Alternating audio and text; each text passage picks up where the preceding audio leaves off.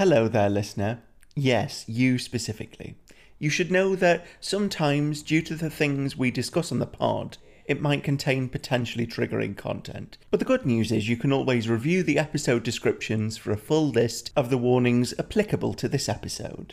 Oh, and just so you know, this podcast is rated R for really filthy. It includes adult themes and explicit content, so if you're an adult, buckle up, gird your loins, and prepare to flood the basement because we are going down with these ships. Severus just being like a Greasy, snail. greased, and he greased. Yeah, he is like a snail. Yeah, just leaving the greasy trail. Oh my god. I know I, I came up with greased. that image, but I, I regret it now. I don't like it. Can we take it back? I don't want that. Slug, like a slug. oh my god. oh uh, man. So if he's aroused, does he get the slug horn? oh wow. Oh wow. You're welcome. Oh my goodness. Yeah.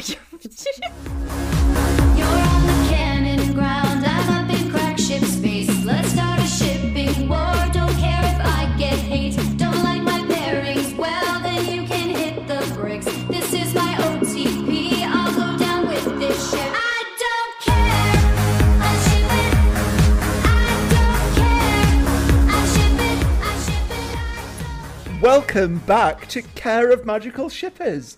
It's your Harry Potter ship culture podcast. I'm Nathan. and I'm also Nathan. and sometimes I'm Megs. And Yes. this week we are we are Care of Magical Slashes again because we're Mm-hmm. going to be talking about Dreville. I almost said Drarry and I didn't, and I'm happy about that. Mm-hmm. Yeah. But it's Dreville. Nice. It is Dreville this week, and I have some thoughts. Well, we both have some thoughts. That's why we're doing Mm-hmm. the episode.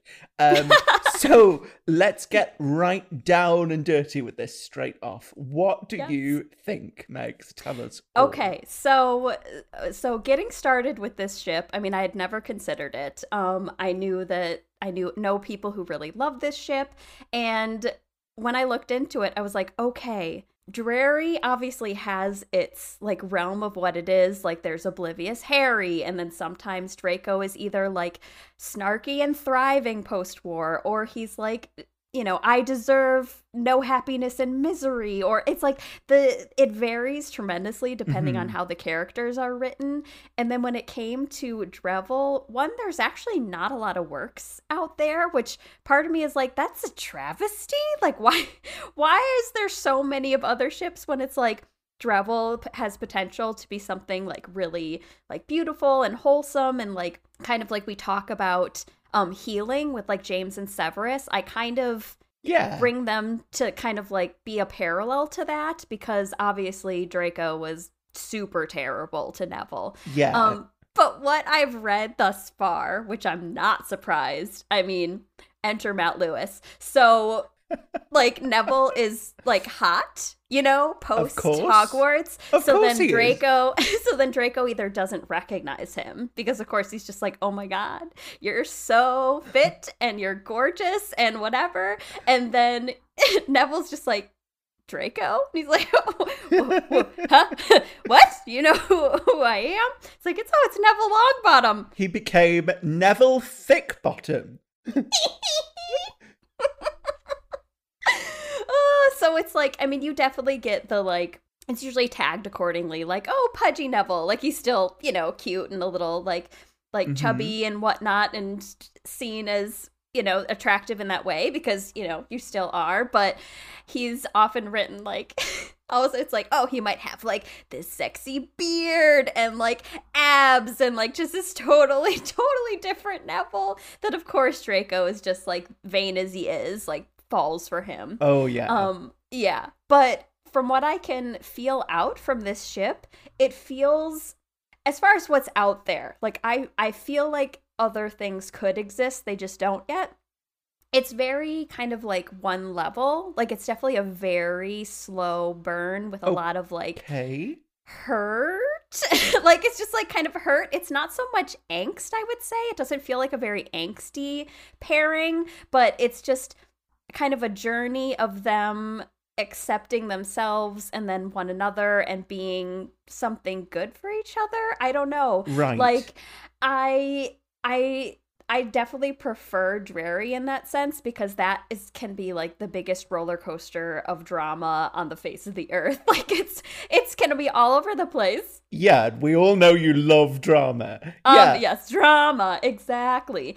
And pretty much with Neville, it's like we usually see like awkward Neville, like just like, or all of a sudden he's like just confident guy. They also play off the um the fact that he's like the almost chosen one, so he's Yeah. also super famous and has the famous life, um, and is living according to that um, as well as like him dealing with like his traumas of going through the war or his parents finally passing or his grandmother passing and then he has no one and so he's dealing with a lot of his own grief that he's trying to work through meanwhile enter draco being an emotional mess that he Oh, is. So they're both two Oh. broken people trying to navigate each other and it's like you can tell like neither of you are ready for this relationship but apparently you're on that journey together of healing to eventually get there which i can appreciate that. Um but i mean a lot of times when i when i start a story it's like oh like they met each other in a pub or something and they hook up and then they go their separate ways but then they can't stop like thinking about each other or Uh-huh. things get really like misconstrued between them. So then there's like some animosity and it's trying to get over that. And the whole time it's like miscommunication is definitely huge Yeah. in in this in this. Like it goes with the slow burn. It's like the assumption that there's nothing there. It's like they had something that could have been something more. Something Yeah. goes wrong and then if they had just talked about it it would have been fine but Oof. they don't Oh no! I see. This is the sort of fanfic where I can appreciate why it's written because Yeah. people want to use fanfic as their therapy, and then maybe writing lived experience. You know, I don't want to project Right. onto people, but let's say that that's what happens. So I can Mm-hmm. appreciate that this is why people want to write this stuff. But I also want people, as we know, to get their emotionally holistic ending. And if that. Doesn't happen, and these characters are left hanging, I feel unsatisfied as a reader because Mm-hmm. I'm incredibly protective of Neville as a character, and I think he deserves his happy ending. We talk a lot about Draco and you know whether or not Draco can be redeemed and which version of Draco we're dealing with today really depends on that, I think. But with Neville, there's there's not really a lot of fluctuation with his character. You know, you can you can say that there's fluctuation around his appearance, but Neville Right. is that stalwart guy. He is the you know, he's the dependable um you know uh, what's the word? He, he's the no, my brain is failing me today. I don't know. Uh, but I, I definitely I definitely see him as like he gets his character growth in canon and then he's there. You know what I mean? Like Yeah, he finds absolutely. his strength um over the course of the books and in the end he kills Nagini and it's just like, damn, Neville. Like, you know, like it's just the scared little awkward kid is gone and all of a sudden he's, you know, coming up bamf like I'm just gonna Exactly. kill this snake in He- front of freaking Voldemort. he has his um Aladdin moment, you know, Rickham, Rickham, Rickham, Rick, stick that sword into that snake. But Nathan, we can't stop, uh, get through an episode without a Disney reference. Apparently, Why would you want to get through an episode without a Disney I don't. reference? I just think it's really, it's just really funny. anyway, Neville has his Aladdin moment. get- oh, Excuse us wow. for five minutes while we laugh. I know. I know. I'm trying. I'm trying. Okay. Ah. Anyway, right. did you think of the word? Uh, no, but I just wanted I just wanted to say he was this really dependable guy who Yeah. uh, really doesn't move beyond that because like you say he gets his character growth and he Mm-hmm. is he does evolve to be his own man and you know you have that metaphor of him no longer using his father's wand you know he's using his Mm-hmm. own he's not feeling the pressure of his lineage he's striking it out on his own and so I I really like Neville. I empathize with him a lot. I think I see some of myself in his canon character.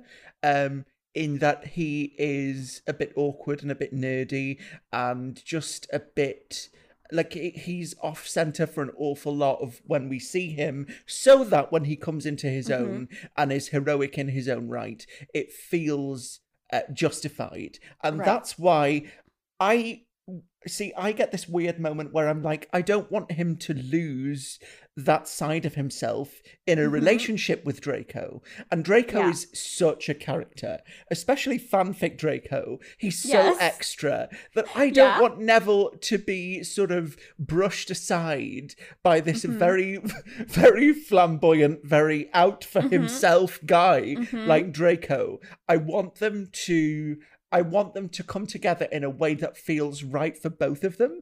And Mhm. I have a hard time properly conceptualizing the scenario where they're both Mhm. in it for the long term because of that. Yeah. So what I get out of it is the Draco in this instance is usually very like is obviously in need of super therapy. Like is very traumatized from the war and the things he went through. He feels mm-hmm. like it depends on how he's treated post war, whether he's on probation or actually had to go to Azkaban or, you know, has loses his wand for however mon- amount of time. Like he feels like he deserves what he's given or that he doesn't deserve anything more. And he doesn't, he can't see anyone loving him like this i Yeah. this is why i see the parallels with severus in this like all of a sudden Sure. he's like he's the ostracized you know guy who doesn't fit in. Like he's like i even though i semi redeemed myself and harry potter spoke for me or whatever like i'm still the kid that was the death eater. You know what i mean? Like i still was that way. Mhm. and Neville being the open-hearted, forgiving, like ha- all around happy and positive person that he is, is the first person to show Draco any sort of like seeing him as a person versus Right. as who he used to be and being like why don't you hate me? I was terrible to you. And it's like we were kids. Like i don't care. Like Yeah. whatever. Like i just we're we're adults and i want to get to know you now. I don't care about what how it was. Like are you trying to hit me now? Are you trying to you know like make fun of me now? Like no it's it doesn't Yeah. matter. And so it's really hard for draco to accept that. And he usually like runs away from it. So like a lot of times you know neville and him have like a really either like passionate one night stand because they were drunk and didn't know who was who until the Uh-huh. morning and he's like oh my god you're draco and he's like wait who are you he's like i'm neville he's like what the fuck no you're not what and and they either have like a really nice time like post you know whatever that ends up being something more okay. but then Draco panics, you know, like he's just like, I can't. He's like, no, this was supposed to be a one night thing and, and stop, you know, like being nice to me and whatever. Like he's just, I got to get out of here. And then he can't stop, you know, thinking about it, even though like he had needs his time and they both need their separate time to grow separately before they can Yeah. come back together later and have what they wanted to have together but weren't prepared or ready for which mm-hmm. is like yeah the the fic that i'm reading now essentially is that where draco polyjuices himself goes to the bar to pick up a guy at a muggle bar and picks up and picks up neville and doesn't know it's neville and they you know Oh, do their thing. And he's oh, like he's like determined to leave you know early because obviously it's polyjuice business. Well it obviously runs out before they wake up and Neville wakes up and sees this blonde dude in his bed and he's like Draco? And it's just this whole thing. And Oh, they have like this weekend together because they're like oh yeah the sex is great. And then we're also gonna apparently talk about our past together and, and Draco's like how is it that you can get me to like talk about things I don't want to talk about and make me really uncomfortable, but they just they have like this really transformative weekend together. And then of course after the weekend, I guess like they're in America. So I think Okay. he's uh, Neville is going to school to a school in Salem and doing some sort of like studies Sure. regarding like magical plants and stuff from Salem area. And then for uh, Draco's probation, he goes to school or is doing something in Boston and has a specific like tailored wizarding thing that he you know has to to follow and whatnot. So of course he's like, I have to go back to Boston and like, oh okay, like um cool, Get what's your address? I'll owl you or maybe we can get together next weekend. And Draco's like, no, no, we're not gonna see each other ever again. Like this was great. This was wonderful, but I just I can't. Like I'm not ready. I'm just I can't do it. And of course Neville's just like wants to shake him and be like, "No, I had the most amazing weekend with you. Yeah. I could see myself with you, and I don't want you to leave." And it takes everything in him to not just like push it, but he knows if he pushes, it's only pushing him further away. So of course Draco yeah. leaves and you see 2 years he's like, "Look me up." When we're, you know, when we go back to England or something like that. So, of course, it's two years later that they end up meeting, you know, by Mhm. chance, and then things start happening between them. And it's just, it shows like, what is it? Draco goes through therapy, and a lot of it is around the fact that he regrets and misses Neville and hasn't been able to date or be with anyone else because of what happened between them. Okay. And Neville essentially, like, he had done some dating, but it was the same thing, like, nothing compared to Draco and them coming back together. And of course, Neville's all sweet, and Draco's like still like re- like a scared little, you know, just eh, he can't, he doesn't know how to deal with it. But at the same time, like his therapist is like, like you should embrace this, like you can be happy, like or whatever. And so I'm still, I'm still reading it, but I really like that that it was like they had their heated weekend and they started breaking down barriers, but it was too much too fast for Draco, rightly so. Like you would Mhm. imagine, I'm like, hey, you spent what, 48 hours together? Not all of a sudden are you going to be like, yeah, we're in a relationship now or whatever.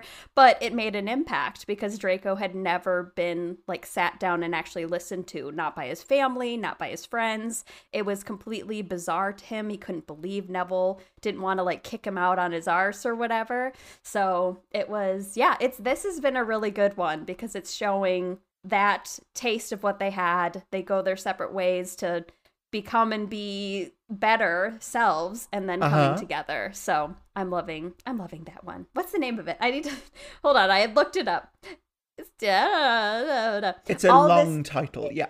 Yes, All This in Heaven too by Means Girl, I'm pretty sure Okay. yeah that was correct so yeah i'm it i'm i'm well into it but i think it's yeah a hun- like 100k so it's a long fic Oh, but okay. it's been really good because you get to see neville's point of view for a while then you get to see draco's point of view and then you see draco's point of view going back so then you see how he perceived the weekend and stuff like that and it's it's really good really well written i really loved that i i'm i'm really glad to have found this this was kind of like it's not obviously to the level of the love of a good wizard but i'm really i really am into this fic. Like i really like this one. If i'm to picture dreville this was written in a way that i'm like okay this makes sense. Um but yes like draco is always more broken like he's not snarky confident draco like he's always on the journey of healing and and finding his confidence again so it's Mhm. not like he's extra like he's not extra in trouble. so that's where it kind of it shifts with this because he has to be a little bit muted because that's just that's just how their dynamic has to be versus him just being super snarky and whatever Sure. toward Harry and whatnot. So be Yeah. that because we see Neville as like a more sensitive individual versus Harry just being like, shut the fuck up, Malfoy. You know, like you just I don't know. It's just it depends on how this is why we we look into all these characters in different relationships because they're written absolutely different which it could still feel in character for them but that's how it works when you're putting them with said person and it's yeah it makes that also makes fan fiction and shipping and all that so much Yeah. fun because you don't know what you're gonna get depending on who's with who and yeah Absolutely. But I was going to say, I just wanted to pick up on. I'm sure the the fic is exquisitely written, and you wouldn't be talking about it if it wasn't. yeah But I was going to say that first weekend they spent together, that's Mhm. bound to throw up some issues because Draco, you say he's not extra, but he does polyjuice himself. And Yeah. then Neville wakes up with Draco in his bed, not knowing it's Draco he's gone to bed with. Mhm. So that's got to bring up some trust issues right there. I mean, if Mhm. I were Neville in that situation, that would be a massive red flag. I mean, Yeah. you say like, oh, you know, we're getting to know each other over the course of this weekend and breaking Yeah. down so many barriers. But how can you get to know someone who deliberately doesn't want themselves to be known? And I know that that's part well, of the. Well, the reason why he did it is because he's on probation, and if he was seen out doing anything, he would be locked up. oh, I see. So he was like, "I wanted to get laid, and I can't get laid as Draco Malfoy." So that's why. He's like, when I can go out and be Brennan, which is some random muggle dude I take a class with.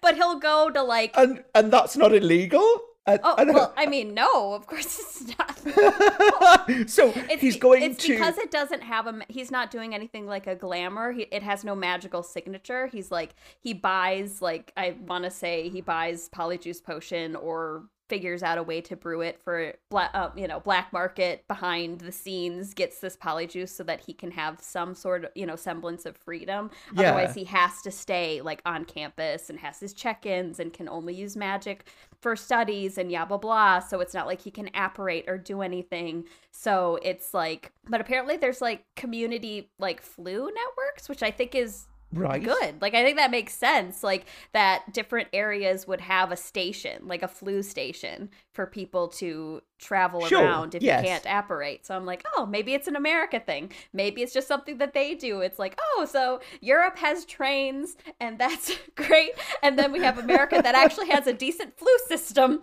Like Yeah. who knows?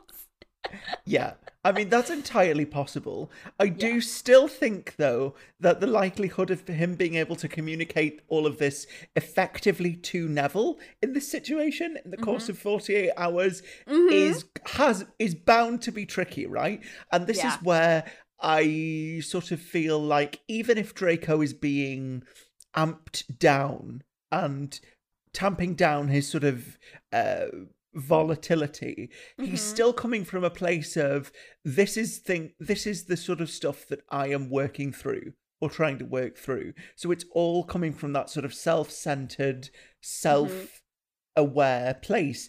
I don't know how much of neville is factored in here.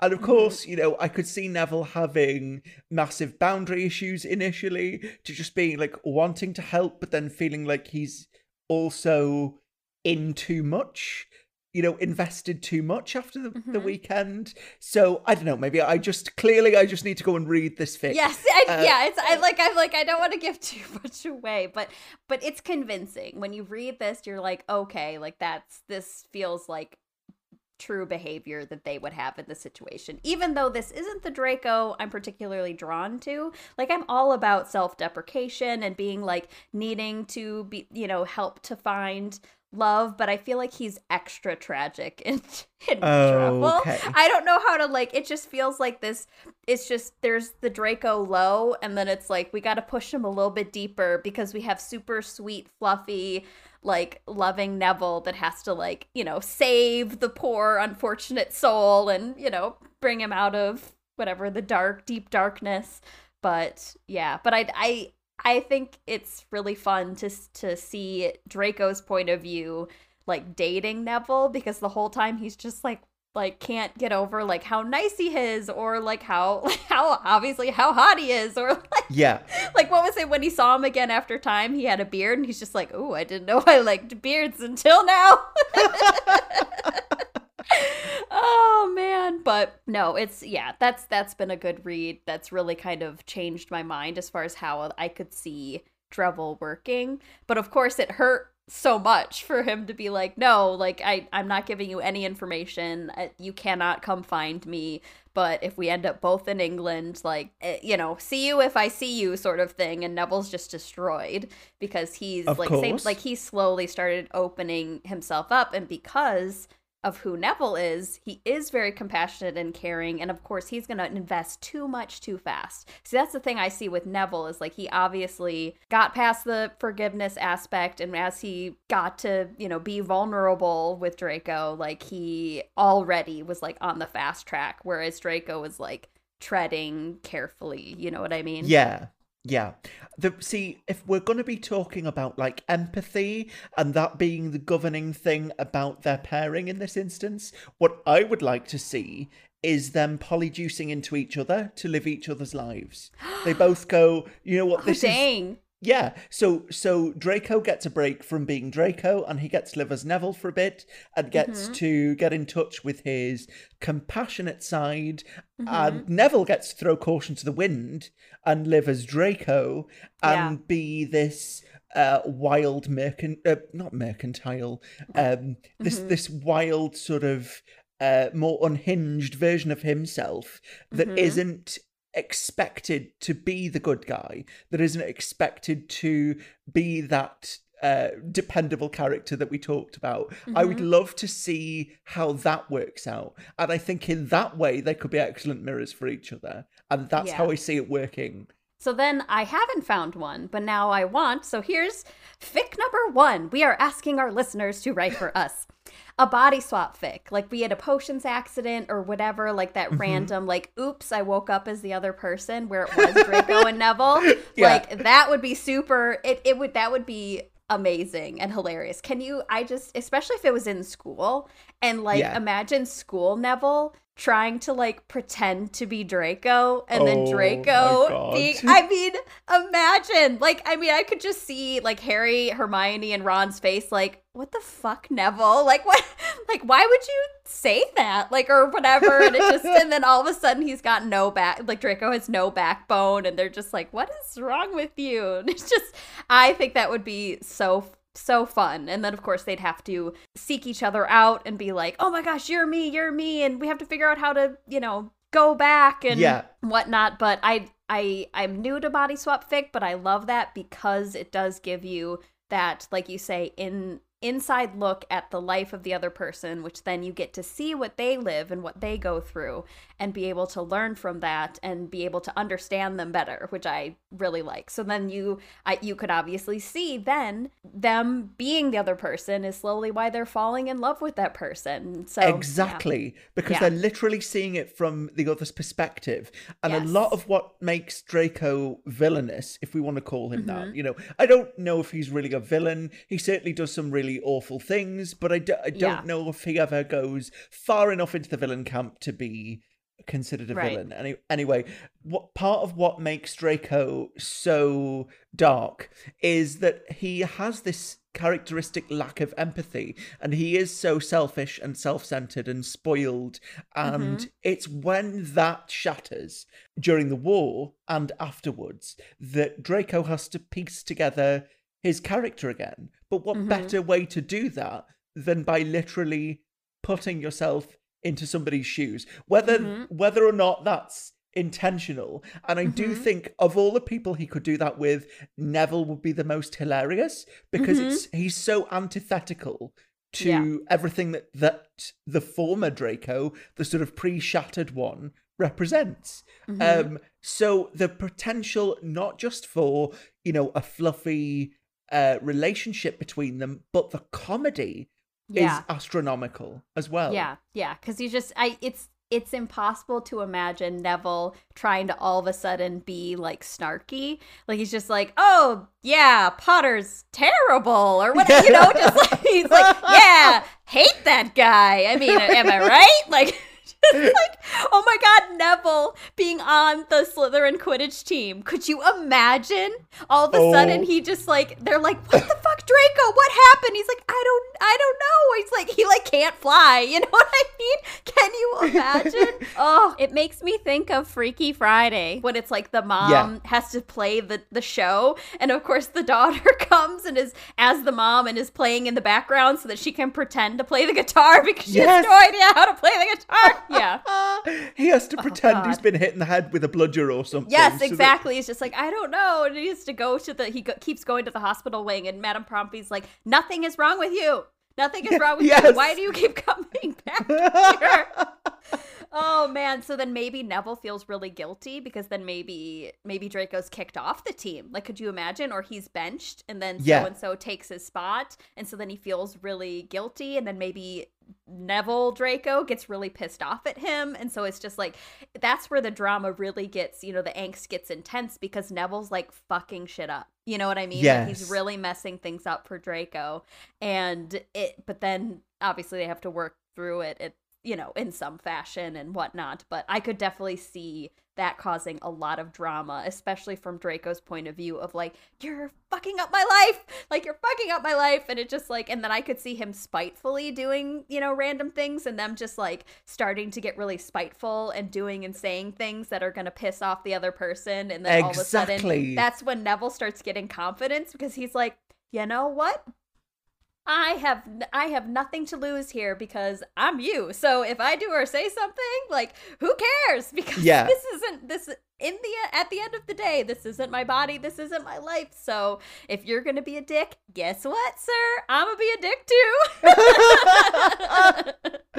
and then I love the idea that Draco as Neville is scared of Neville's grandmother because uh, mhm. she could be she is really aware that it's not her grandson like she knows that something's off Oh yeah. so oh, so she would know absolutely. yeah yeah so i love the idea that eventually they're brought together because the other people in their lives are like something is really off here so they like shove them into a room and that's when things get real um Yeah. But I love the idea that Draco as Neville is also trying to deliberately do things to, you know, alienate Neville from his friends. But because they care about him so much, they're like, Mm-hmm. Yeah. no, but no, but really, what's going on? Like, to Yeah. tell us what's actually going on. Like, you don't have to front. And Draco as Neville, you know he's gonna be like smart ass as hell to Snape. Yeah. Oh, yeah. You know, like all of a sudden he's just be like, Neville, look at you, like, you know, flubbing up your potion again. It's like, well, if you were a better teacher or something like that. like, you know, all of a sudden Draco's like, what can I do? And then Drake, you know, Neville Draco in the corner is just like, what the fuck? Like, oh my god, Yeah. like mortified. And yeah, I could totally see him like all, all the like, yeah, all those things. Yeah, yeah. And I I have to believe that the teachers are wise to what's going on or that they know something's off as well, but they Yeah. deliberately do nothing because they assume it's like a, a Fred and George Weasley thing, like a prank gone wrong. They're like, this'll right Mm. Yeah. itself, it's fine. And, when have the teachers like ever entered into something that seemed off? Like no, like like things just happen. They're like, "Oh yeah, that seems not normal. I'm not going to do anything Yeah. about it." Like exactly. Exactly. So it's perfectly in character for them. I mean they had to have known that you know moody wasn't behaving quite right uh, in fourth year and did nothing. You know they had to know how suspect lockhart was in 2nd year. Uh, there's just so much. There's so much there. Um but i think i love the idea of Draco getting empathy, but it not just coming from a place of, oh, I've self reflected and I've meditated and I've gone away on this yoga retreat and suddenly I'm a better person, you know? Yeah. I, I want it to come from a place of real, hard fought, hard won experience so that when he, you know, jumps through that hoop or whatever, it's not that Neville is being presented with somebody who is still figuring out who they are uh, to that degree, you know. Um, And I think it'll be fun for Neville, like I said, to really push the boundaries of what he's capable of as well when Yeah. he's not, uh, you know, living under the watchful eye of his gran or of the other Gryffindors. You know, having those looser reins over his life might be really fun for him. And I love the idea of getting to see him just having fun, just Yeah. really letting loose with it, and then them both growing closer because of that. hmm And then especially seeing how hard Draco actually has it. Like say he has to go home for you know for a holiday or something like that, and then he just kind of has to like he gets home and he's expecting something completely different from what Draco's life really is like regarding his dynamic with Oh, his yeah. parents and either like they kind of ignore him or they're just like oh like just expects the politeness or things like that and he's just like wow i always thought that he was this snobby you know stuck up spoiled kid when really it's like no like he's you know either has parents or especially his father that puts a lot of pressure on him and and he finally understands that point of view of the reason why he acts out is because he his voice is like overshadowed like in his home environment like um, so when he's he's like it's like a cry for help of help for him at school and stuff is just like pay attention to me because let's say that his family doesn't pay attention to him you know what Yeah, i mean like they just expect him to do well in school they expect him to behave they expect him to be polite and it's like fun isn't a thing like you know it's just it's oh just no. you know what I mean? So I just it, to to be able to do a lot of fun, like you said, have have the humor aspect, but then also see the angsty like other side of things that they can just full circle experience one another's lives. And yeah. And maybe that's reason why his parents like apart from like neville's grandmother might like be in tune to it his parents may Mm-hmm. not notice because let's say in this instance like they just they don't pay attention to him really Yeah, they're not know? emotionally available. They're not exactly those so parents. yeah so neville could just be like like oh they just they have no idea because they don't try and you know spend time with me or it's like be seen not heard at like a holiday party or you know anything like that it's just like wow this is really shitty. Like i like i thought not having parents was the worst but having parents that don't care is even even worse than that. You know what i mean? So Yeah, absolutely. The the I'm picturing the scene now in Malfoy Manor where they're sort of at opposite ends of the dining table and there's just this space between them all. Mm-hmm. Yes. And nothing's really being said. You know, maybe Lucius is reading the paper and, Mm-hmm. you know, Narcissa's eating a bite of food and no one's really talking to each other. You know, you've maybe got the sound of a clock ticking in the background, but yep and then Neville as Draco is just like, this is really lonely in an entirely different way. mm-hmm. And, you know, if I had grown up with like no immediate friends around me, it's Mm-hmm. entirely possible that I could have become a conceited, selfish Yeah. prick, you know? mm-hmm, mm-hmm, mm-hmm. Um, and then meanwhile, maybe Draco as Neville goes with his grandmother to see Frank and Alice in St. Mungo's. Yes, of like- course, of course. Like, because on Christmas or whatever, like there, because what was it? It was Christmas at St. Mungo's when um Arthur was attacked, Yes. right? So it was like Christmas on the clo- at the closed ward or whatever was the chapter. So that's why why Neville went to go see his parents. It was like Christmas time. So absolutely, Draco would go with his grand and meet. And then and then that could be really traumatic for him too because he knew say he like didn't know how it happened but once he discovers it and knows that it was his aunt and uncle who were involved in the torture and essentially mind mush mushing of Yeah. Neville's parents like how much that could completely change everything for him and get rid of all of that like he's like i whoa i can't be mean to this person ever again he's lived you know through a lot of shit and yeah no absolutely Exactly. he definitely gets to see them And maybe because he's in a different body and he knows he can get away with feeling more emotionally vulnerable, maybe Mm-hmm. he cries in that moment. I don't want to get too I don't want to go too down this road where we where it gets really sad, but maybe maybe he's able to like have that emotional release in that Yeah. moment and that is a way of his character Mhm. um getting some closure from feeling that connection to these terrible events you Yeah. know that can be the moment where his empathy sort of slides in over the direct experience of being like this is what bellatrix did you know this is what rodolphus did and Mhm. um and i don't want to be a party to that and Yeah. why am i defending the behaviors of these people when this is what happens because of it Mhm. so I absolutely see that trip happening, and I see uh, that Neville's gran will see in Neville's face while it's still Draco. That Right. She's like, oh yeah, maybe he's not lost to all this after all. right right You know. mm-hmm mm-hmm Absolutely. I love how we're just writing fic again. that's exactly what i was gonna say Megs has been temporarily indisposed. Please Woo. hold. Mm-hmm. Your listenership is important to us. but yes, no, I was thinking the exact same thing. This is amazing. This is another fic that I want to write that I have no time to write. And I am just like, oh gosh, that, oh my gosh, that would be so good. It'd be so good. Yeah. I I sort of feel as well that while I understand that people want to write sexy Neville and him coming back you know, with abs and Right. it's obviously coming off of the the Matt Lewis thing and you know people are people are being Yeah. informed by what they're seeing and I'm Mhm. not saying that that's not hot, but I also want so I also Mhm. want some justice for like chubby Neville and for chubby Neville to be sexy because there are different kinds of um like sexiness in the world and I sort of feel like maybe Draco falls for Neville when he's older and still Yeah. chubby and he's like oh, I didn't realize that I liked this, but I do. And then that's exciting. And he's like, oh, it, it's not just that I'm falling for a guy,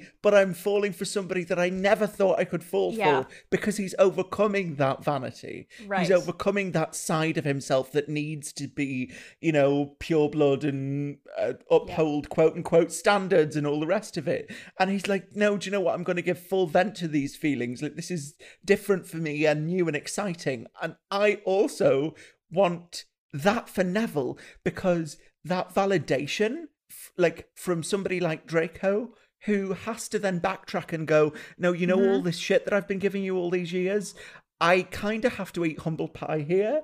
And mm-hmm. I think that, you know, in much the same way as that will happen with Drarry, he's like, oh crap, I have to reevaluate all of this, you know, quote unquote hate I've been feeling all this time. it's really love just buried underneath. Yes, it always is. So, okay, so another trope I was thinking about when we were talking about the pure blood thing is like them both being pure bloods something like um like marriage law or forced marriage or forced Right. bonding could come into play because either Ooh. It happens on accident or something happens that they you know either have to get married or do and then like of course his parents are like well at least he's a pure blood or you know something like that versus Yeah. something like oh i'm with harry and they're just like ah like it's a half blood blah but it's just another instance of like well he might be the most awkward and untalented pure blood we've ever met but but at least he is and so that's and that's a fun one too like forced bonding of the two of then they have to live and be in the same space and understand and learn from each other too. So that's kind of where i think some some other fic follow that of like forced proximity. You know what i mean? Like all of a sudden they have to be around each other for an extended period of time and how they navigate that and eventually move past everything and then can actually you know find a genuine relationship versus Yes. something that they were forced into so Yeah, absolutely. And I do see that. And I, but you know, I'm obsessed with Auror pairings. And I just think it would be, you know, that thing about forced proximity. I just Mm-hmm. Yeah. love the idea of them being assigned to the same beat and having to work together, Mm-hmm. hating it at first, and just really begrudgingly being like, oh, well, I guess I won't hex you because we've got too many other people to go Yeah. and chase. Or, you know, I, I love the, um, the love hate dynamic that can build out of that. Yeah. And I really think, you know, there'll be something where they're in a building and it's exploding all around them, but they get to shelter. And then Mm-hmm. in the quiet moment, then things get sexy. Do you know what I mean? and of course i picture draco coming in being like obviously neville like how the heck did you become an auror because you're terrible with magic like he just assumes that neville he needs to like he's like oh great i'm gonna have to do twice the work. I'm gonna have to watch you. I'm gonna have to deal with da da da. And meanwhile neville comes ablazing like doing all this crazy magic and draco's just in awe like he was just thinking that he was gonna have to babysit instead of Yeah. actually maybe he was placed under him to like learn. You know what i mean? Like maybe he was actually Absolutely, placed yeah. to like you know what? It was a role reversal. He's just like oh i'm here to teach this dude you know something or other and it, i'm gonna have to take care of you know this little puppy. Meanwhile it's completely the opposite yeah. I love that idea that uh, Neville is prodigiously magically talented Mm-hmm. and that he's so confident in his own skin. I Mm-hmm. could see Draco being attracted to that confidence. Mm-hmm. That, you know, because it's not with Draco, it's bravado and it's ego and it's, Mm-hmm, it's, you know, it's, oh, it's almost that Gilderoy Lockhartian quality of magical Yeah. me, you know? Yes. Uh, but but with Neville, who has like come into his power slowly, and that's built over time. I could see Draco just being completely taken aback, like mm-hmm. literally knocked off his feet, and mm-hmm. I I love that. I love that moment of surprise for him where he does the double take, and it's like, oh, hang mm-hmm. on, wait, do I like this guy? What's happening? yeah. No uh, yeah absolutely. I don't mind a bit of emotional turmoil, but I also love a, a nice slice of comedy. And I mm-hmm. think, you know, uh, Neville might be magically powerful now, but I still imagine that he'd be a bit like sexually awkward because he hasn't Oh, really yeah. had very many experiences with people. Yeah. So, and Draco just wants to take charge of the situation. He's like, Mm-hmm. no, we're doing this now. You go there. We'll like just follow my instructions and you'll be fine, right? Mm-hmm. Yeah, like Hermione. Like we talk about Hermione. Yes! She knows all the things. She's gonna tell you exactly what to do, exactly what feels good, exactly Yeah. what she's looking for. Oh yeah, definitely. Yeah, because if Draco has been obsessing over you, you know he's been over scenario after scenario in his Mm-hmm. head and made like itemized lists of here's everything I want to do, you know? And Mm-hmm. and I, I just think Neville will be like Neville's the sort of guy that would go along with it and just be like, Yeah. Yep, you clearly know what you want to do. Let's let's Yeah. try it and see. And something that I was actually shocked by going in, I assumed with the Draco Neville situation Mm-hmm. that it would be primarily bottom Neville. Like I just thought because of the Yeah. strong personality of Draco and Neville just being like just needing help to, you know, navigate whatever. Shockingly, Uh-huh. it's all it's almost it's pretty much almost always the other way around. And I'm just like so it which I just like I as I read it, I'm like, okay, I get it. Like it's, you know, same thing. Draco's either like helping him through it and he's just like he's just just do it already. Like don't what are you doing? Just sitting there like like seriously like and I yeah, I think that's that's super funny that he's literally I pictured there was one fic um what was it uh Vila Wings had written a short uh Dreville that I read and it's essentially it's essentially they get locked in the greenhouse together like they're both Yeah, they professors do. like Draco's the potions master and then of course wow. and then of course Neville is the herbology teacher and apparently there's this snot like this really snotty kid that Neville gets you know gets in tiffs with all the time. And it was the end of I think like all the students were leaving either the end of the year I think the end of the year. And mm-hmm. the kid set up some sort of charm to like lock him in for like an hour you know for whatever reason. I don't know something Oh. like that and so then of course it's they're in the greenhouse it's hot they're sweating It's literally steamy in there. it is literally steamy in there. And they had been, had their friendship, and Neville, of course, is I think it's point of view Neville, and the whole time he's you know thinking about like, oh man, like I've I definitely have a thing for Draco, but I don't see how anything would happen. And then of course, you know, Draco either is like, well, well. Since we're stuck here, and so yeah, So and I do you think this- Draco paid this kid to do it? Oh, I don't know. That's very true. That's very true. So of course they get it on in the greenhouse, and it it's it's it's funny because that's exactly what I pictured. It was I think it was one of the first I read of Trouble, and I just pictured Draco like pounding Neville on the back or on the chest, like get on with it.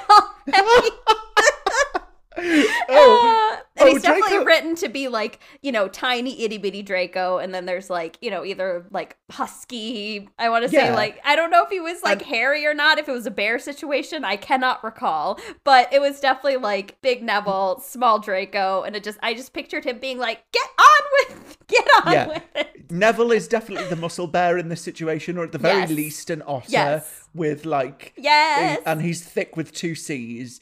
Yeah, I, I definitely see that. Um, I think as well, though, that it annoys me in fanfic sometimes that people confuse top and bottom with dom Right. and sub. Right? Right. because you Mhm, can be you can be a dominant bottom and Yes. still be still be organizing everything from Mm-hmm. underneath and you know do do research at your own peril listeners like you you can, you can find appropriate resources i'm sure if you want further instruction Mm-hmm. on how this works but i but so when i when i picture this pairing i definitely pictured uh bottom draco because draco is just such a he knows exactly how he wants to be treated Mm-hmm. and and yet he's a bit of a pillow princess like he doesn't want to Yeah. move he doesn't Yeah, really he's want like, to do yeah, you, I'm gonna tell you how to take care of me, but you're taking care of me.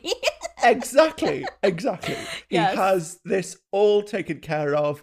Uh, he even like conjures little mints for their pillows. I, you know, I can just like every detail is taken Oh, care wow. of, uh, and like monogrammed like robes in the bathroom or whatever. Like, I just know, I just know that Draco Draco is accustomed to a certain kind of lifestyle, Mm-hmm. and he would not let those standards slip. Not least because it's with you know Neville Longbottom. Mm-hmm, But I do.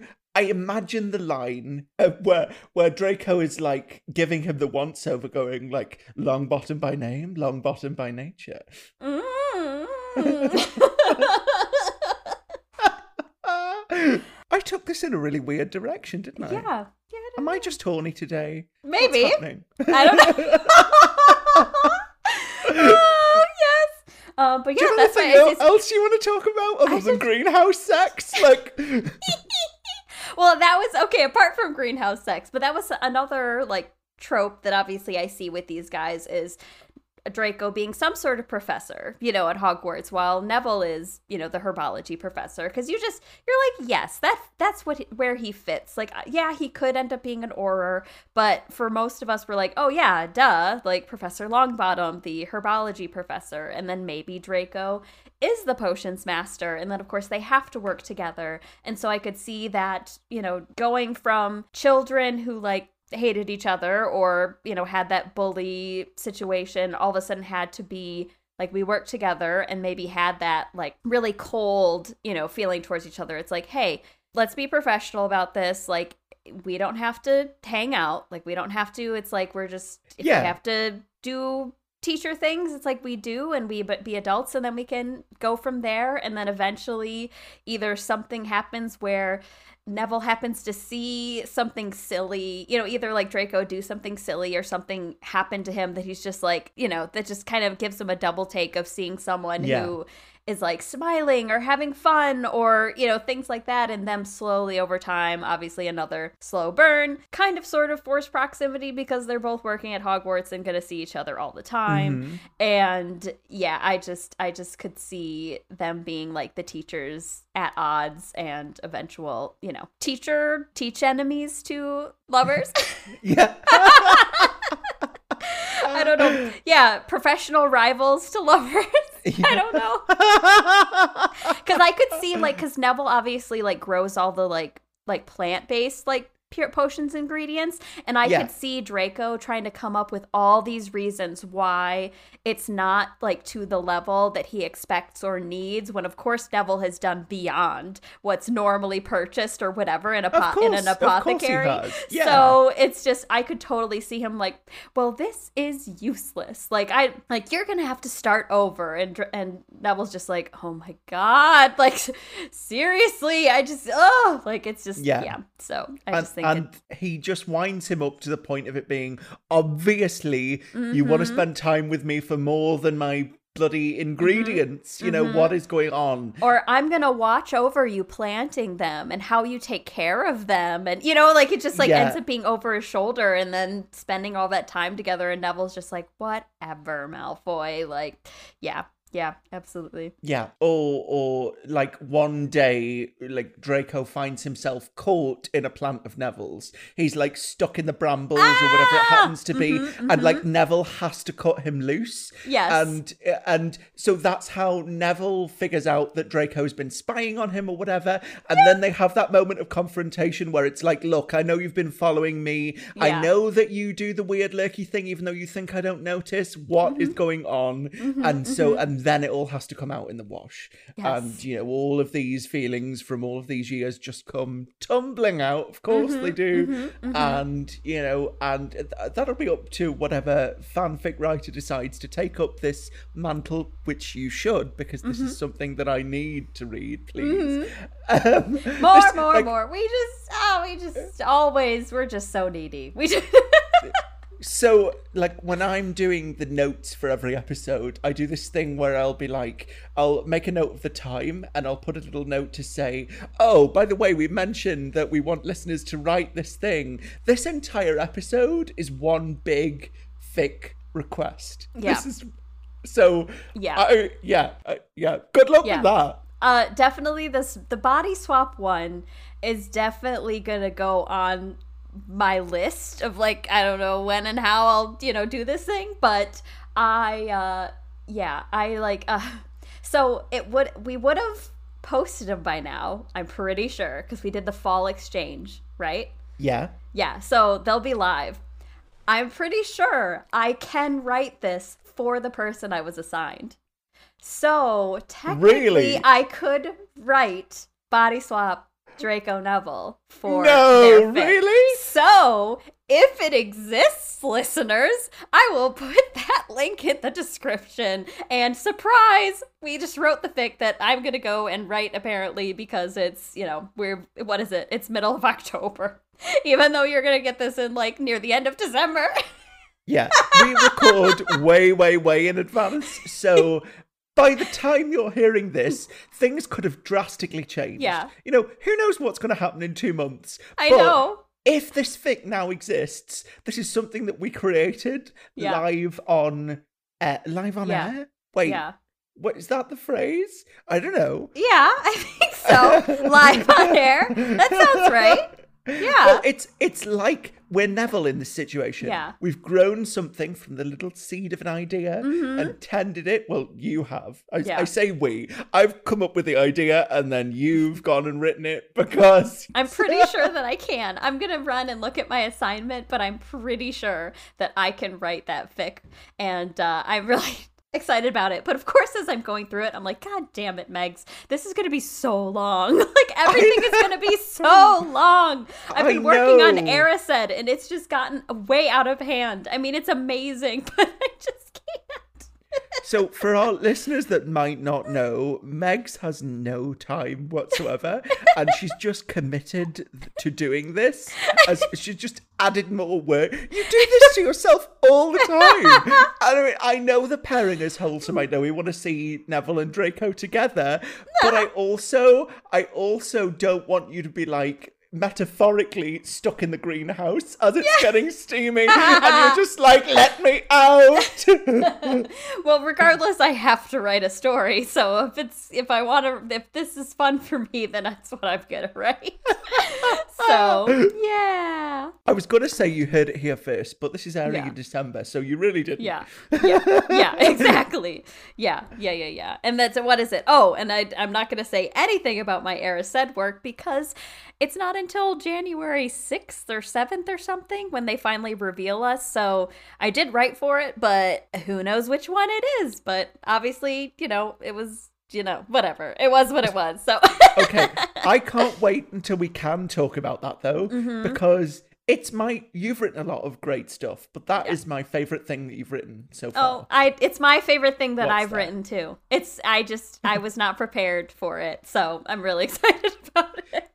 So thank you for this, you know, retrospective of your work so far. You Yeah. know, this is this has now become uh, you know, a Meg centric fanfic episode with optional side um I was gonna say Sneville. It's what am I saying? I have no idea. Trevor! Trevor! Oh, I thought There you we were gonna go, say Nathan. Trevor, and I was like, "What is Trevor doing there?" Oh no! This has just become an entirely different. We need a whole different rating Ooh. system for this. Ooh, Ooh, yeah, okay, yeah, okay, yeah. so what about this? So you know how like Neville's always losing Trevor? Yeah. What if it's like, what if he's actually an animagus that turns into the Toad? Like we d- we never Oh. see him with Trevor. He's just like, "Oh, I lost the Toad," and then he I don't know why why he would say that, but all of a sudden he like he is Trevor the Toad. Oh, and he's and the Trevor the Toad starts following Draco round Mm-hmm. and like hops into his bag, and then Draco's always like, "What is this Toad doing here? what is Longbottom's Toad?" Because the direction I thought you were originally going to go in was, what if Trevor the Toad was actually Umbridge? Oh wow. Oh Yeah, wow. Yeah, because like the scabbers Because Umbridge is always described as like as a toad. Yeah, as being this toady faced witch. And she isn't introduced to us as a character until book five, but we see Trevor in way, way early in book one. Yeah. So it would be really weird if he just stopped coming to school with Trevor one day. Yikes. I that's Yeah. see, I don't know why that squicks me more than the thought of Pettigrew in Ron's bed. Umbridge in bed with Neville seems like I don't yeah, yeah. Yikes. Yikes. Yeah. I went there. Um. Enter Lockhart emoji. oh, man. And five times winner of Squick Weekly's most disturbing smile award.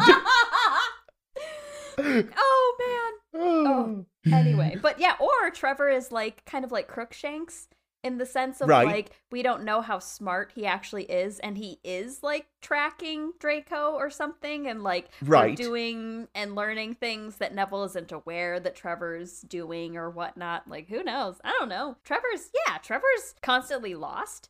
Obviously, he's off doing something. Like he's Yeah, he's doing something. So I mean, yeah, Neville's forgetful, but yeah. What if he's conspiring secretly to bring Neville and Draco together? And this is Trevor's plan. Mm-hmm. Trevor can sense that there's a magical connection between the two of them, so he conspires to bring them together by, I don't know, deliberately hiding in a broom cupboard that uh, he knows Draco will have to pass, so that when Neville finds him, he's like, oh, you know, I, and then Neville has no idea that he's being set up, but mm-hmm. slowly but surely they keep meeting, and mm-hmm. then over time, it's they just happen to be spending more and more time together, and mm-hmm. then. Trevor the Toad can be secretly very pleased with himself that he's set all this up. I don't know. This is some weird, like, Toad censured AU situation. I don't know. Why I do don't we know. like this? I don't Why? know. So Why? now, okay, so to get back to like, I don't know, something, I don't know, low key, I guess kind of fluffy, but like first year when Draco takes the Remembrall, you know, and is like, Yeah. I'm gonna go put this on the roof and flies off.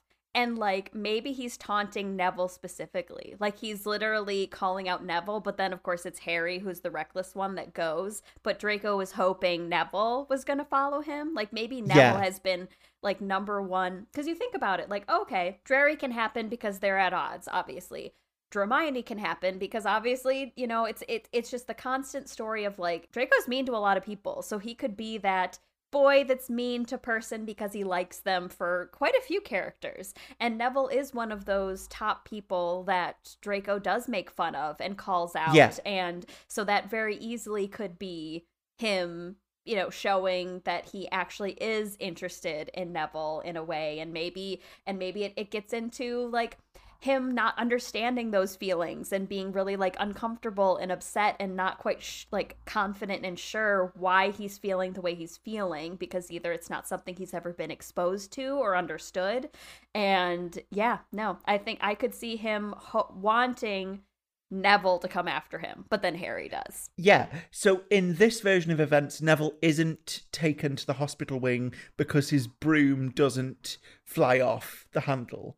Um. So when right right because yeah yeah Uh, so he's still there and then still able to fly. Oh, after- that's true. Yeah, because he's gone. Just kidding. Yeah, because he's like, don't don't even think about you know being on the broom. I got to take Mister Longbottom to the you know whatever. So yeah, that makes sense. Yeah, so it would have to go a little bit different somehow.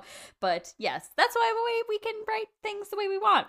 Canon divergence is allowed. So maybe in the pursuit of Draco, like going off with the Remembrall, that's how Neville injures himself. Mm-hmm. And Draco feels so guilty about that that Draco accompanies him to the hospital wing. Mm. And there's this moment of, you know, Neville's been injured, so obviously he's in pain, Mm-hmm. but he's also weirdly comforted by having Draco there Mm-hmm. because he's realized in that moment that he didn't really mean to cause him harm, Mm-hmm. you know?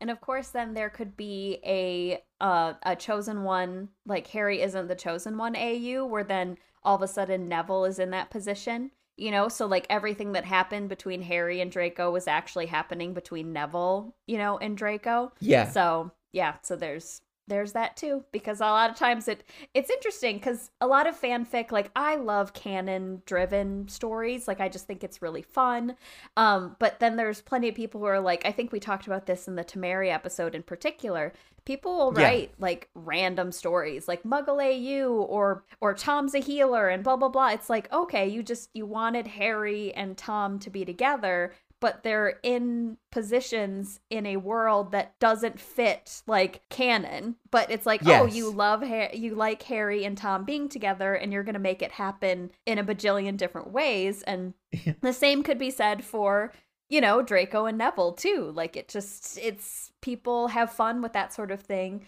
And like yeah i mean au's eh, things get way off the rails with canon it's just like oh these are the names and the characters that i love and they're gonna do completely random, random Uh-huh. things hmm Um, the thing about that is as well about that AU when Neville is the chosen one. I keep going back to that question of why was it Harry? Why was it Harry and not Neville? Yeah. Because it's always in the books. It's always brought back down to you know it was an arbitrary choice. Voldemort could have chosen either boy, but he chose Harry in the end. yeah I think it would be really interesting if the the chosen one stuff didn't revolve around a prophecy at all, but revolved around like magical capacity at an early age. So Voldemort could sense wh- which of the two children was more was going to be more of a threat to him. And so if we're dealing with uh, Neville being the chosen one Mhm. and Harry, you know, taking more of a back seat, then we also have to deal with this image of Neville getting over his own klutziness and clumsiness and growing into his own power because for ages he's been thinking of himself as like a second rate imitation of his dad who never Mhm. lives up to his grand's expectation of, of what he's going to be. Mhm. Um, but Voldemort, meanwhile, knows that he's this incredibly powerful, potent wizard. And what if it takes someone like Draco, even in a platonic sense, to be drawn to that in Mhm. him? And they and because they grow together, that's what gives Neville his courage and his confidence Mhm. and his um ability to realize that he can measure up to Tom. hmm Yeah, so for me, when I think of the whole choosing Harry over Neville, it could go two ways. Like, I, I can't remember how much of the prophecy he actually hears. Do you know, does he hear the part of them of marking him as his equal? Um, I don't rem- remember off the top of my head, and I don't want to say in case I get it wrong. Ah, But- I, I, mm, I don't. Oh, hold on. I'm gonna, I'm gonna. Sorry, pause to Google because I need to know. have a have a quick Google. It says the one with the power to vanquish the Dark Lord approaches, born to those who have thrice defied him, born as the seventh month dies, and the Dark Lord will mark him as his equal. He will have the power the Dark Lord knows not. And I think that's where it ended. And then either must die at the hand of the other. But okay, so let's say he did hear that, like marked as his equal. So perhaps he reads A, Harry is the 31st, not the 30th. Therefore, he is literally Yeah. at the death of the month. Two, he's a half blood, therefore, is his equal, someone that he can see a direct relation to, as well as going after Neville means going after a pure blood, and he doesn't want to kill unnecessary, you know, pure bloodness. So I feel like there's a bunch of different parallels that would have otherwise driven Voldemort to go after Harry versus going after Neville. Do we think if Voldemort had gone after Neville, that the curse would have backfired in the same way that it does? Well, it all depends on whether Alice, you know, gives herself up like Lily did. You know, like he Yeah. needs that protection of, you Yeah. know, yeah. And then then we get into a complex discussion about what love is, hmm and that brings me back to Neville and Draco because defining their loving relationship gets tricky when Mhm. Draco, like you said, we're presuming that he hasn't been shown a lot of love growing up. hmm So, how he finds that has to be either through his friends or through a relationship later on. And Mhm. those have to be murky waters for Neville to tread because he's growing into a new idea of himself Right. and this new version of you know this this confident Neville, this um accomplished Neville, Mhm. and how does he square that against wanting to help Draco when he doesn't know how to help someone who hasn't been shown love because he's been raised by his gran and had that loving relationship all Mhm. his life. So it's Mhm. really interesting to me to think about the the different ways that can work between them because we see love it canonically presented as this really grand sacrificial act you know Mhm. it's what lily does for harry and then harry ultimately does for everyone at Mhm. the end of book seven and it's this huge tumultuous thing but like you say with the dreville stuff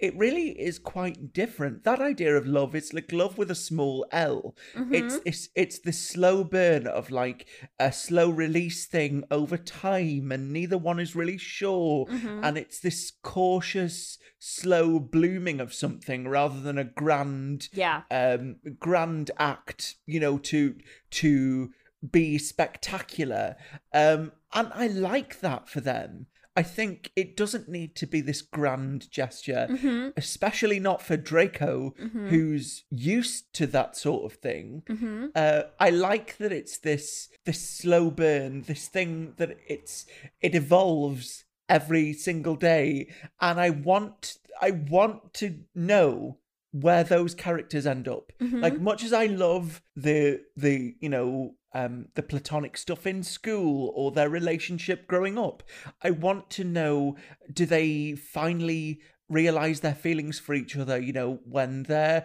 Aurors on the beat or is it that they realize it much later when they're older you Mhm. know and then they and then all of this other bluff and bluster just slips away and they're able to um you know because it's established that wizards live to really old ages Mhm. you know so even if they fell in love in their 60s that's nothing to wizards right Yeah.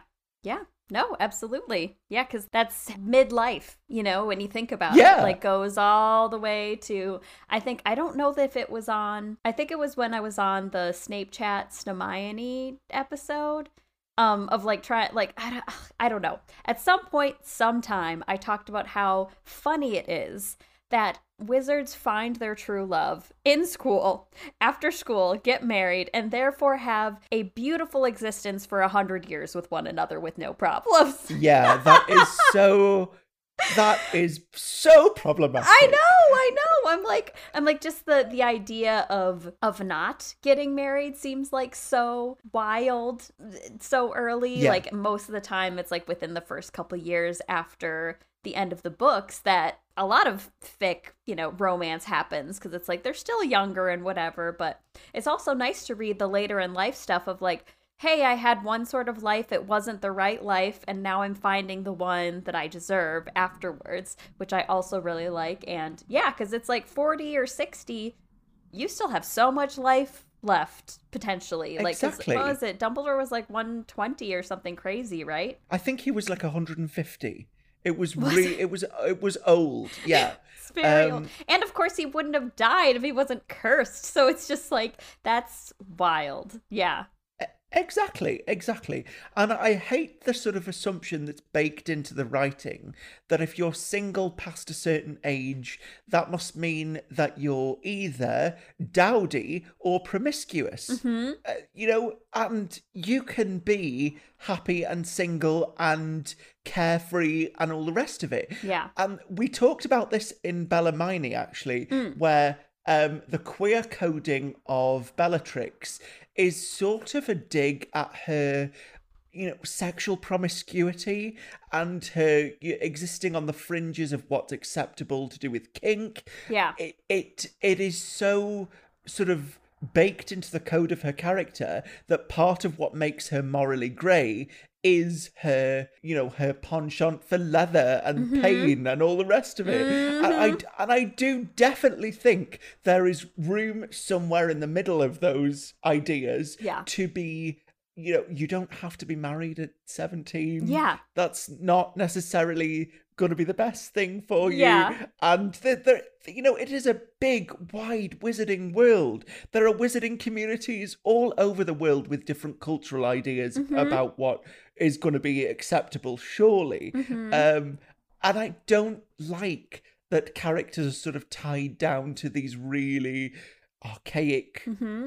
forms of matrimonial quote unquote bliss. Yeah. That just from my own personal perspective, Mm-hmm. it doesn't seem very enlightened to just have all characters resolved in this way, you know? So now I have I have thoughts which are now not related to the ship what- uh, whatsoever, but I don't care. It's our podcast. Yes! So, because they live so long, like potentially past 150 years old, do they age the same or does magic keep them younger? So, like at 40, they still look like low 30s. You know what I mean? Like versus Wow. like, you know, like I mean otherwise what would it make it wouldn't make sense. Like all of a sudden you just be this ex- completely unfortunate wrinkly whatever by the time you hit 150. So, I know we kind of write them in regards to like, oh, okay, if they're 40, then they're 40. But it's like that's how muggles are. But if you have magic, your body probably behaves and ages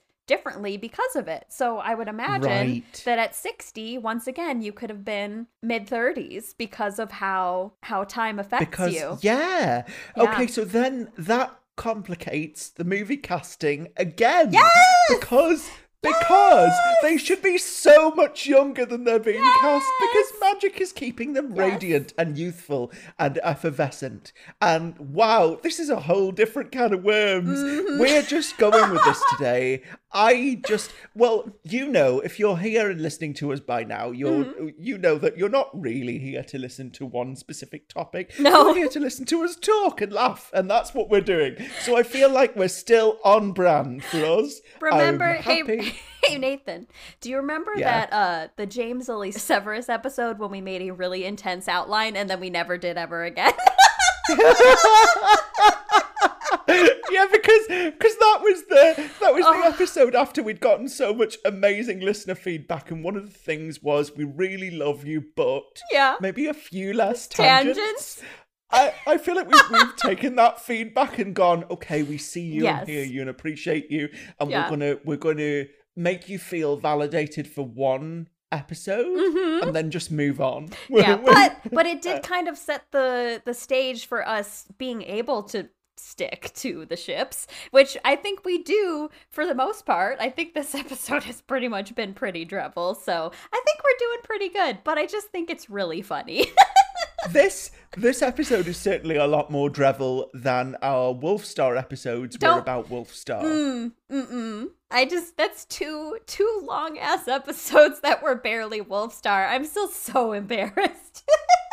We're going to make more Wolfstar We will, episodes. we it's an will. excuse. I did it deliberately because I want to come back to them. yeah, there and we go. I because I love the ship so much. You see, this is what happened with this was I love the ship so much that I'm worried that if I start talking about how I really feel about them Mm-hmm. as as the ship together, then eventually I'll have to. There'll, there'll be a point where I have to stop talking about it, and I don't want to get there. There's there's so much to say, so I I I'm putting it off so that I don't have to finish that conversation mhm, because a bit like Tomarry.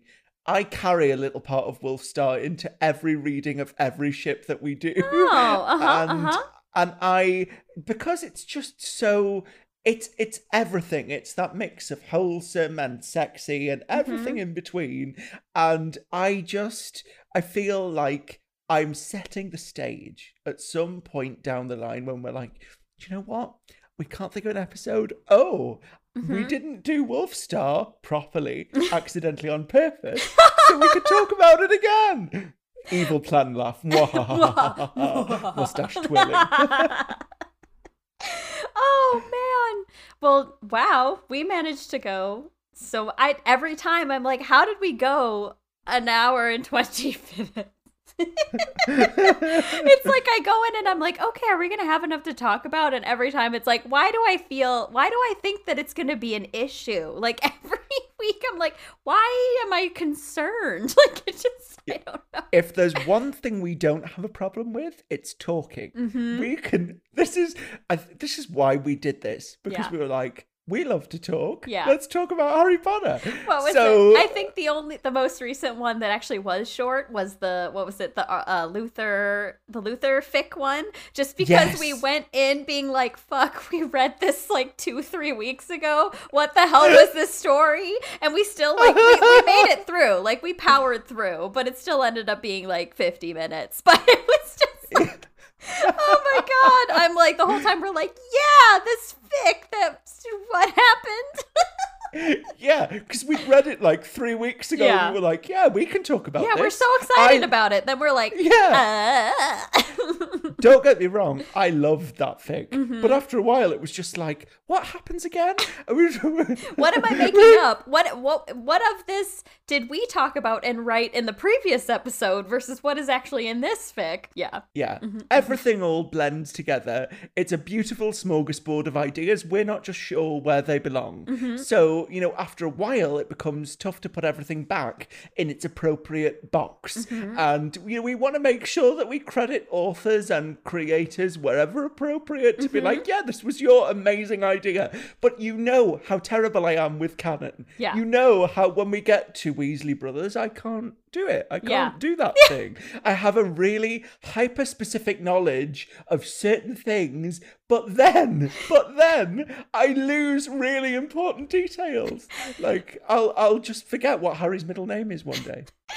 Oh, so even though we just got finished doing a slash pairing and we're usually good about swapping everything up, um apparently I need to keep the slash train going and we're going to be doing a next gen pairing which we have yet to get into next gen. And I chose and Nathan was like, I guess.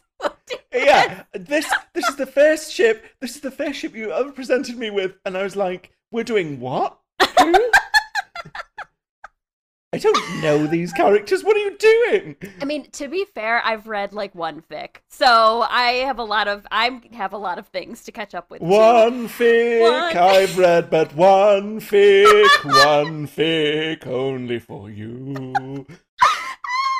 Yes. So the reason why I went with this pairing was because I thought it was too early for us to jump full into doing like Scorbus because it is like the top, you know, the Drarry pairing. Yeah, next it's gen. the yeah. Yeah. So we're gonna be doing Jetty, which is James Sirius slash Teddy Lupin. So this still this is new to both of us. Um Again, I don't look- know who these characters are. we'll fi- we'll find out. We'll, we'll we'll find out. I mean, I know. Look, I know they get a train at the end of book seven in the Yeah. epilogue. I know that they feature in Cursed Child. Which, uh, feature in that thing that we don't like to talk about because Yeah. it's not canon. Yeah. Um, although you know, although you know, Scorbus is canon, and that's Mhm. fine. So do you know? Do you know what? If you love it, I will learn to love it. Let's Yes. let's go do that thing. yeah. So we're gonna be doing another slash guy because I yeah, I love it. I'm excited. I'm ready to talk about it, even though it'll probably be a couple weeks before we can talk again with the holidays and everything. So, Oh yeah, that small uh, little caveat. Yeah. mhm, Yeah. mhm. hmm hmm But uh, anyway, so yeah, thanks for listening to Dreville. Finally, after we, I think we bumped it three times. Yeah. Is that what happened? Yeah, we we recorded an outro saying it's gonna be Dreville next so often that I started to doubt myself. I was like, wait, we just we're just in the business of gaslighting listeners at this point. it's gonna be Dreville next time, guys. Yeah, we swear. time, we promise. swear it's next time. We swear.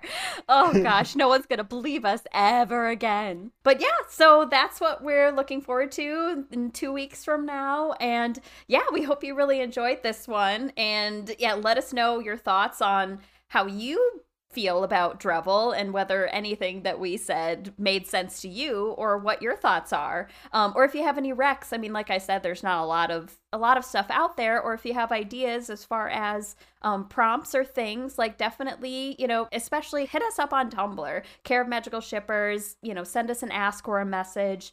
And we love to, that's the best way for us to, you know, get it, get in contact with, which is great. So, yeah. Yes. Or if you have a lovely voice, and we're sure that you Yes. do, Mhm. and you want to just talk to us in the form of voice notes, hit us up on our Telegram, Mhm. which is Care of Magical Shippers. Care of Magical Shippers there as well. I wasn't sure if we were Magical Ship Pod, but no Care of Magical no, Shippers. Care That's Magical cool. Shippers. Yes. Yeah. Mhm. Because then you can have that like instant repartee with us. Mm-hmm. If you don't want to be, if you're like, no, I don't want to get in touch because I don't want them to use my voice on the Mm-hmm. pod or whatever, don't worry about that. We won't use your stuff unless you give us permission Yep, to. exactly. So, Mhm, so just like we're, I'd like to think we're nice people and we Yeah. don't bite. You know, mm-hmm. come talk to us. We'd love to hear from you. Absolutely. What is it? Are we gonna do the Windows? that's that's the best thing that I could think of that we did as a sign off was the Windows. Cl- what was it? Shutdown sound. Oh yeah, yeah. The do do do do.